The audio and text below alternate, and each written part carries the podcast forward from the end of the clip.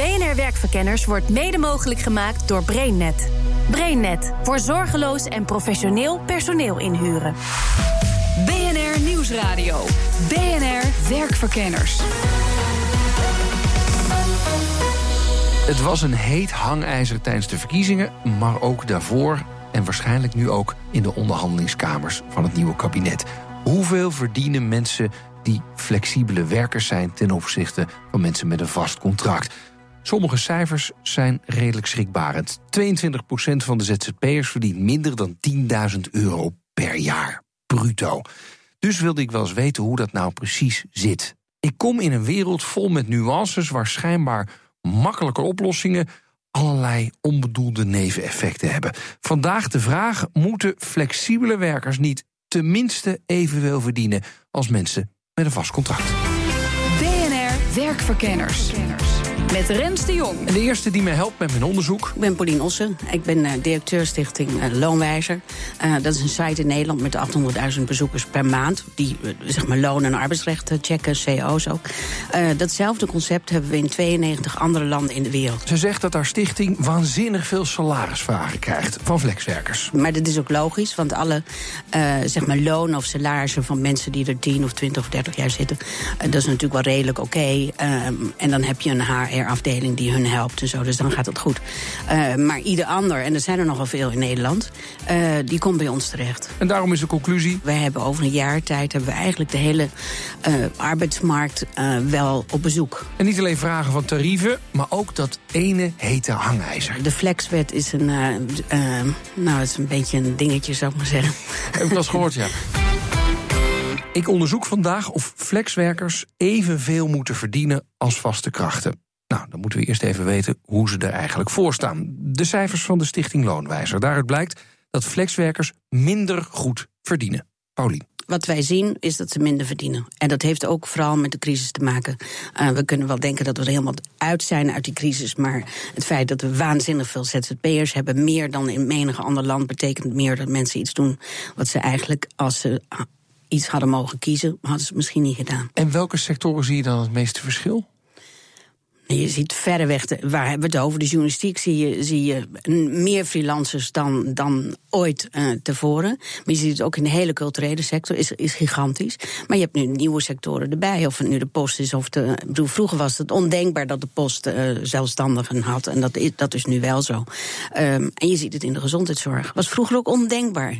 Uh, dat mensen daar ondernemer waren. Uh, of zelfstandigen waren. Nu zijn ze het wel. Oké, okay, er zijn meer uh, flexibele ZZP'ers, maar verdienen die ook daadwerkelijk minder?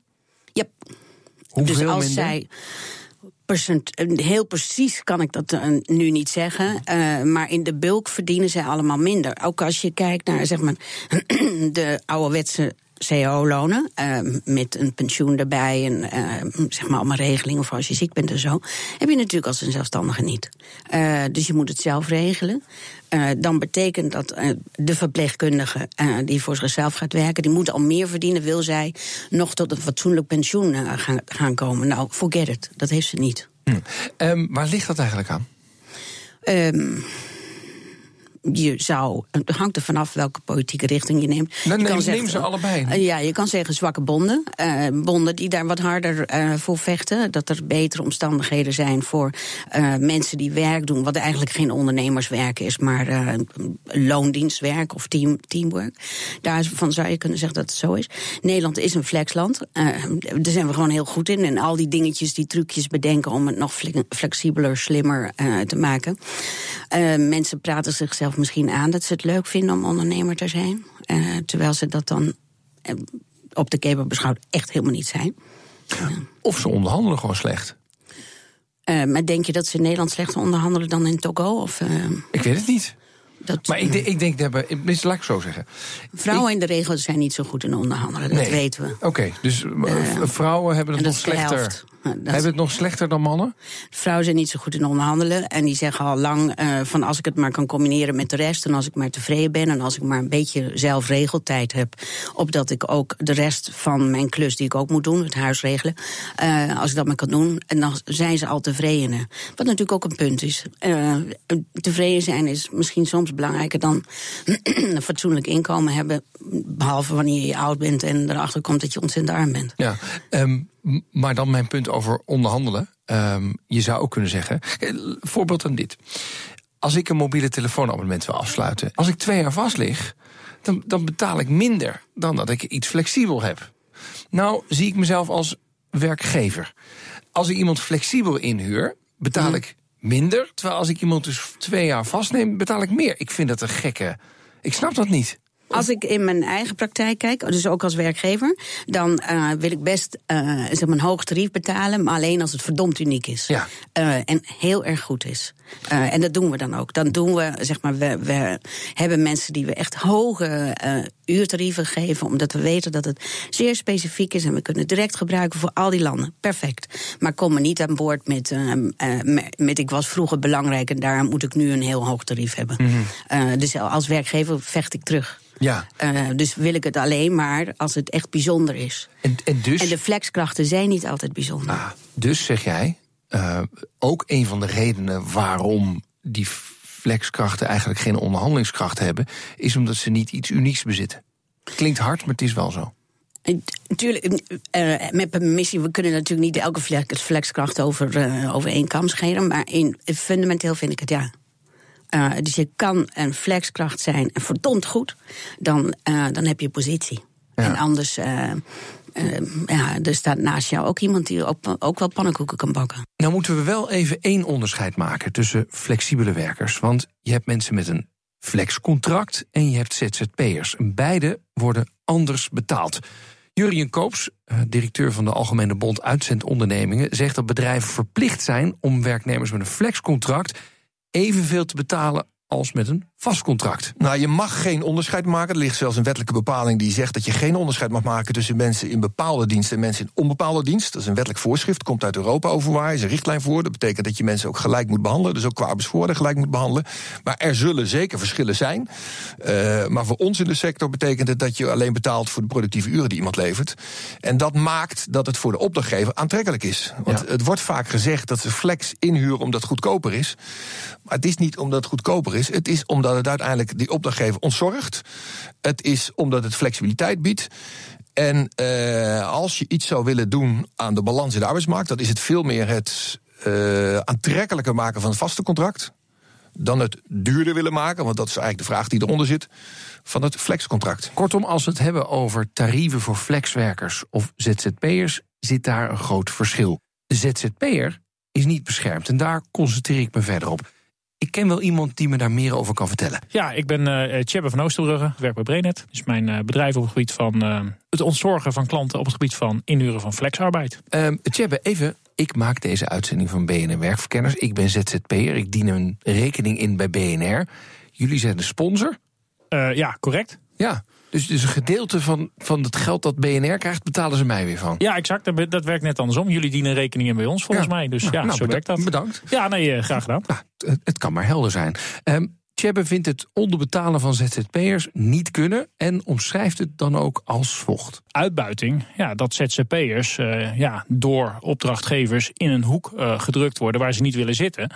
Uh, en uh, dat hun ja, zwakke positie ja, wordt uitgebuit. En van die ZZP'ers, hoeveel procent zit in zo'n benauwde, benarde positie? Ja, dat is een goede vraag, maar dat, dat weet eigenlijk niemand. En uh, uh, toevallig rondom de wet DBA is daar onderzoek naar gedaan, is dat uh, gepoogd te becijferen. Wat schijnzelfstandigen zijn, ja, dat is 2 tot 17 procent. dus ja, dat is, dat is echt wel vrij. En we weten, weten we dan wel of alle schijnzelfstandigen worden uitgebuit? Nee, je hebt ook nog schijnzelfstandigen aan de bovenkant van de markt. Um, uh, die uh, heel veel verdienen, maar uh, ja, waarvan de fiscus toch vindt dat het geen zelfstandigen zijn. Um, maar goed, als we het hebben over uitbuiting, de onderkant. Um, ja, daar zie je gewoon het probleem van, van, van ja, mensen met een zwakke positie. Die door opdrachtgevers simpelweg te weinig betaald krijgen om in een redelijk levensonderhoud te voorzien. En die zwakke positie ligt eraan voor jou tien anderen? Nou, de drempel om ondernemer te worden is de afgelopen jaren wel heel laag geweest. Dus dat betekent dat uiteindelijk de route naar ondernemerschap wel een hele makkelijke route was. Um, naar de Kamer van Koophandel 30 euro betalen voor je eenmanszaak en je kan beginnen. Uh, ja, tegelijkertijd ligt het ook aan eh, de opdrachtgevers uiteraard. En goed beschouwd, uh, zoals ik er naar kijk.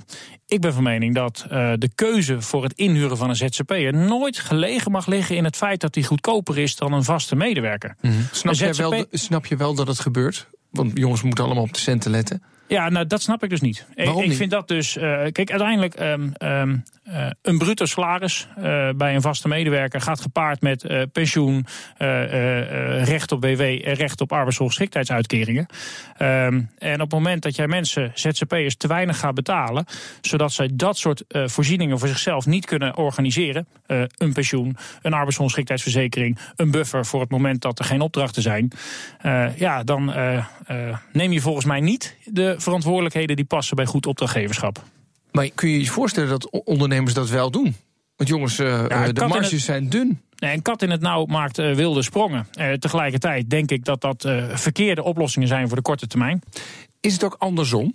Dat er ZZP'ers zijn die eigenlijk te veel verdienen? Is er ook een schijnzelfstandige aan de bovenkant? Ja, mijn mening wel, absoluut. Kijk, op het moment dat jij uh, een zelfstandige bent uh, tegen een heel fors tarief, die uh, jaar in jaar uit bij één opdrachtgever bijna fulltime aan de slag gaat, daar is op het gebied van uitbuiting natuurlijk niks mis mee. Maar als ondernemer onttrek je je wel aan het sociale zekerheidsstelsel door geen premies te dragen. En als iedereen dat zou doen, ja, dan zou dat dus betekenen dat alle goed verdienende, slimme, jonge, mensen uh, die uh, goed liggen in de arbeidsmarkt ZZP'er worden.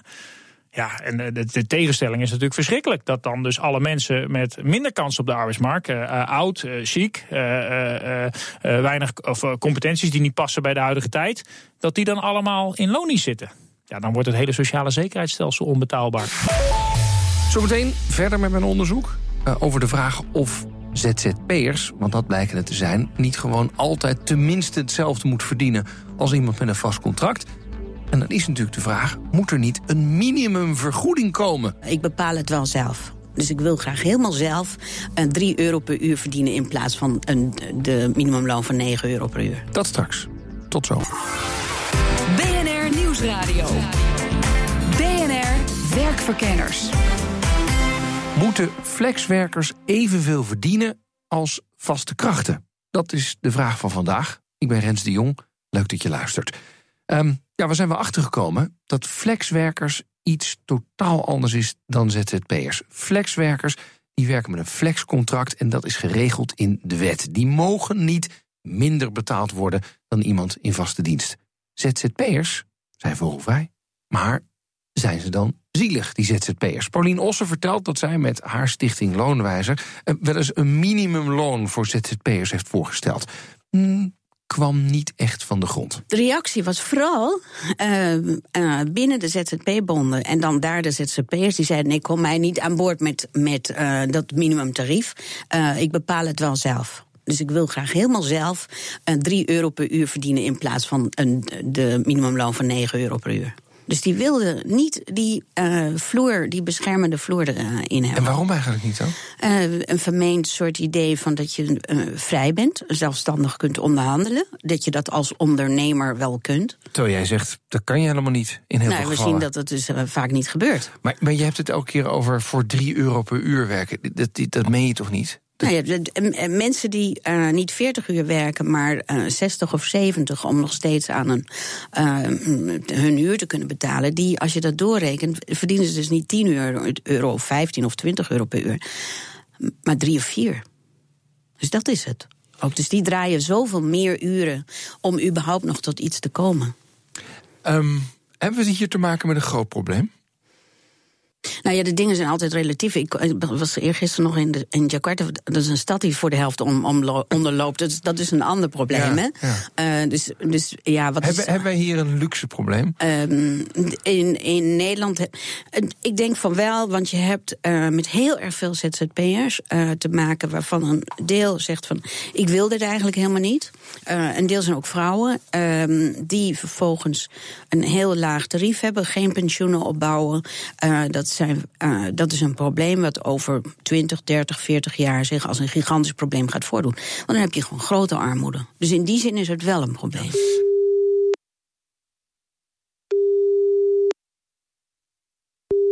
Met Gerard Boot. Gerard Boot is hoogleraar arbeidsrecht aan de Universiteit van Leiden. En hij was voorzitter van de commissie Modelovereenkomsten ZZP'ers.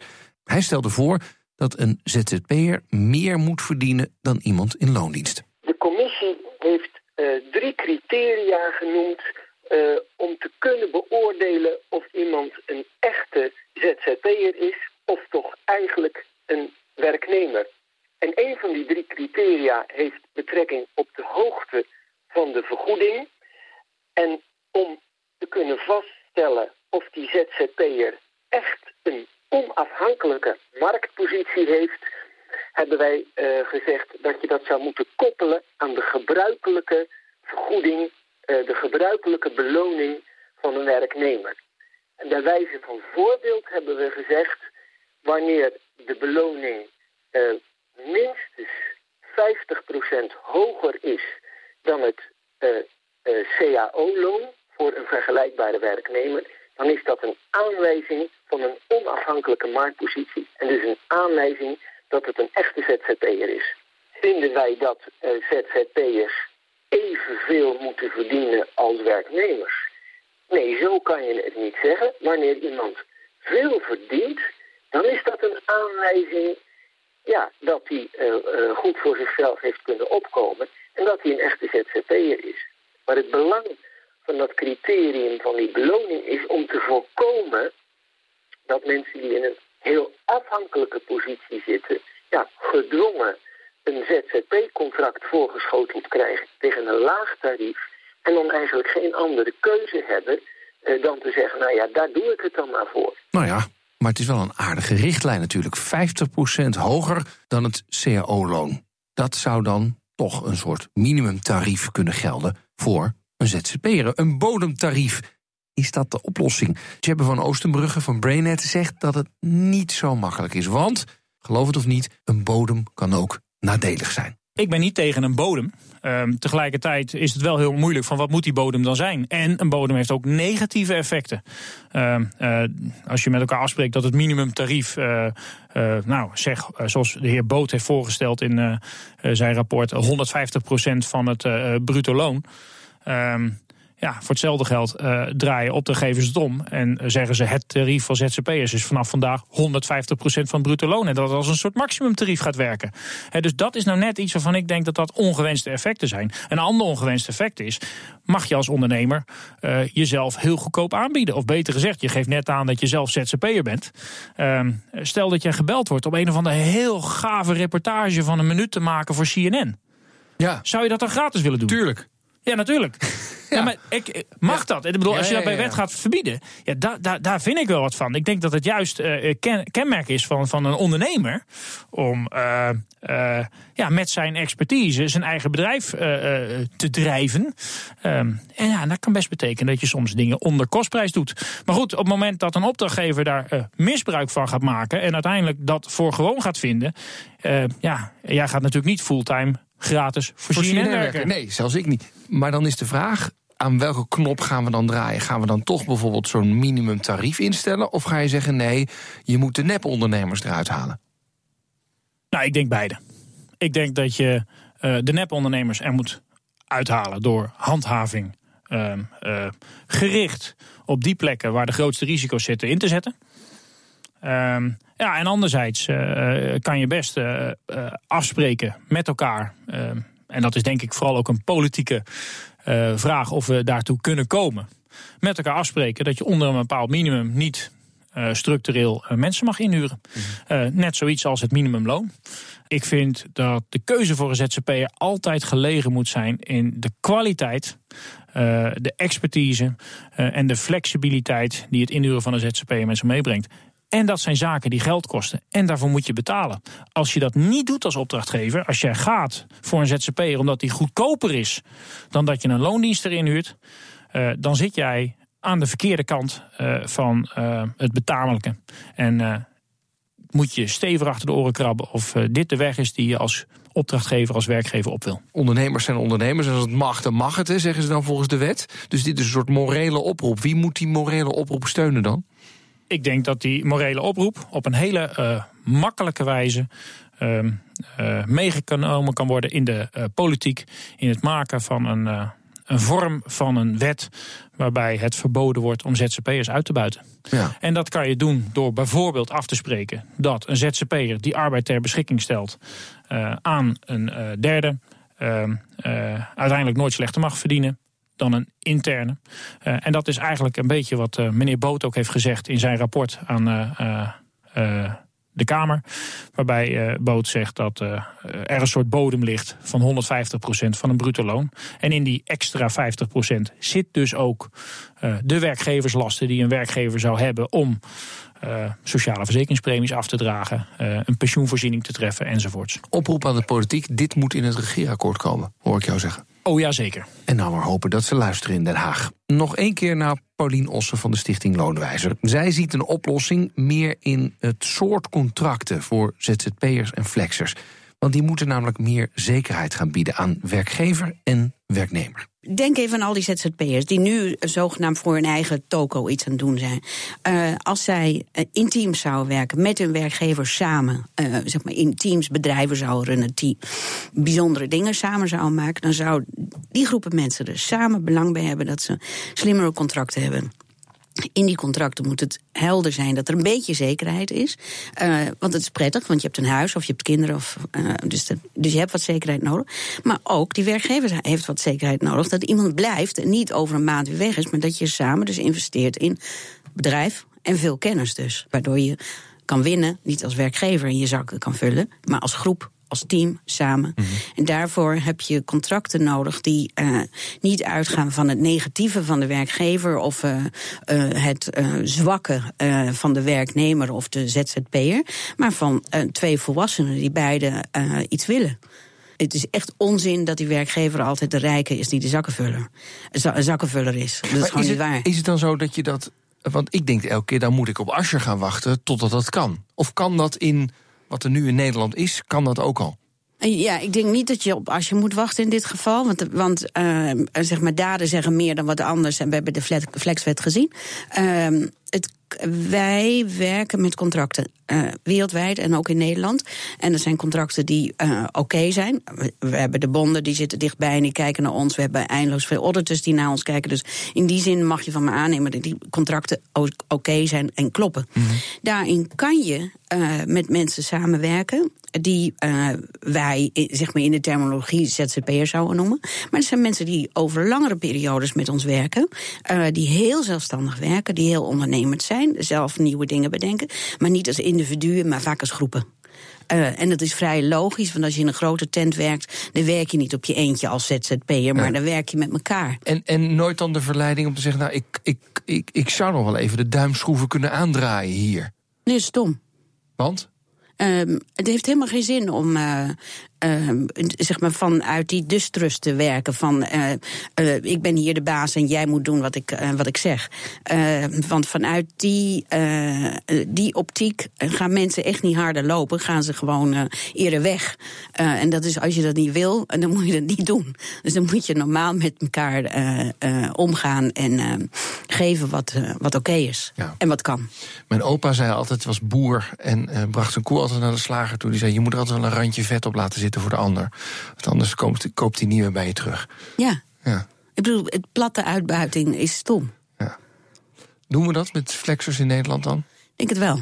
En de flexers zelf uh, worden ook uitgebuit. Dus die zouden met elkaar moeten opstaan en zeggen van wij willen dit uh, uh, beter hebben. Ik bedoel, wij, uh, je hebt de opstand gehad van allemaal leraren die zeiden van ja, maar ik wil langer hier werken, dat mag niet. Bedoel, die hadden echt wat harder moeten vechten. Kom on, het is te gek dat dit gebeurt in zo'n land. BNR Werkverkenners. De conclusie. De vraag deze week was: moeten flexkrachten evenveel verdienen als mensen in vaste dienst? Nou, heb je een flexcontract, dan is dat bij wet geregeld en moet je sowieso evenveel verdienen als iemand met een vast contract. Bij ZZP'ers is het anders. Die mogen hun eigen tarief bepalen. Moet er dan een wettelijk verbod komen tegen het uitbuiten van ZZP'ers? Het zou kunnen, maar de echte ondernemers, de echte ZZP'ers, die tref je dan wel weer midden in hun onderneming. Want ze mogen bepaalde dingen niet meer voor minder doen. En een systeem op basis van vertrouwen met meer contractvormen kan voor meer zekerheid zorgen voor flexers, ZZP'ers, maar ook voor mensen die mensen in dienst nemen. Volgende week zoek ik uit hoe word je een aantrekkelijke werkgever. Blijf op de hoogte via onze LinkedIn-pagina BNR Werkverkenners. En onze afleveringen vind je terug via de podcast, iTunes of eventjes via de app van BNR. Tot volgende week.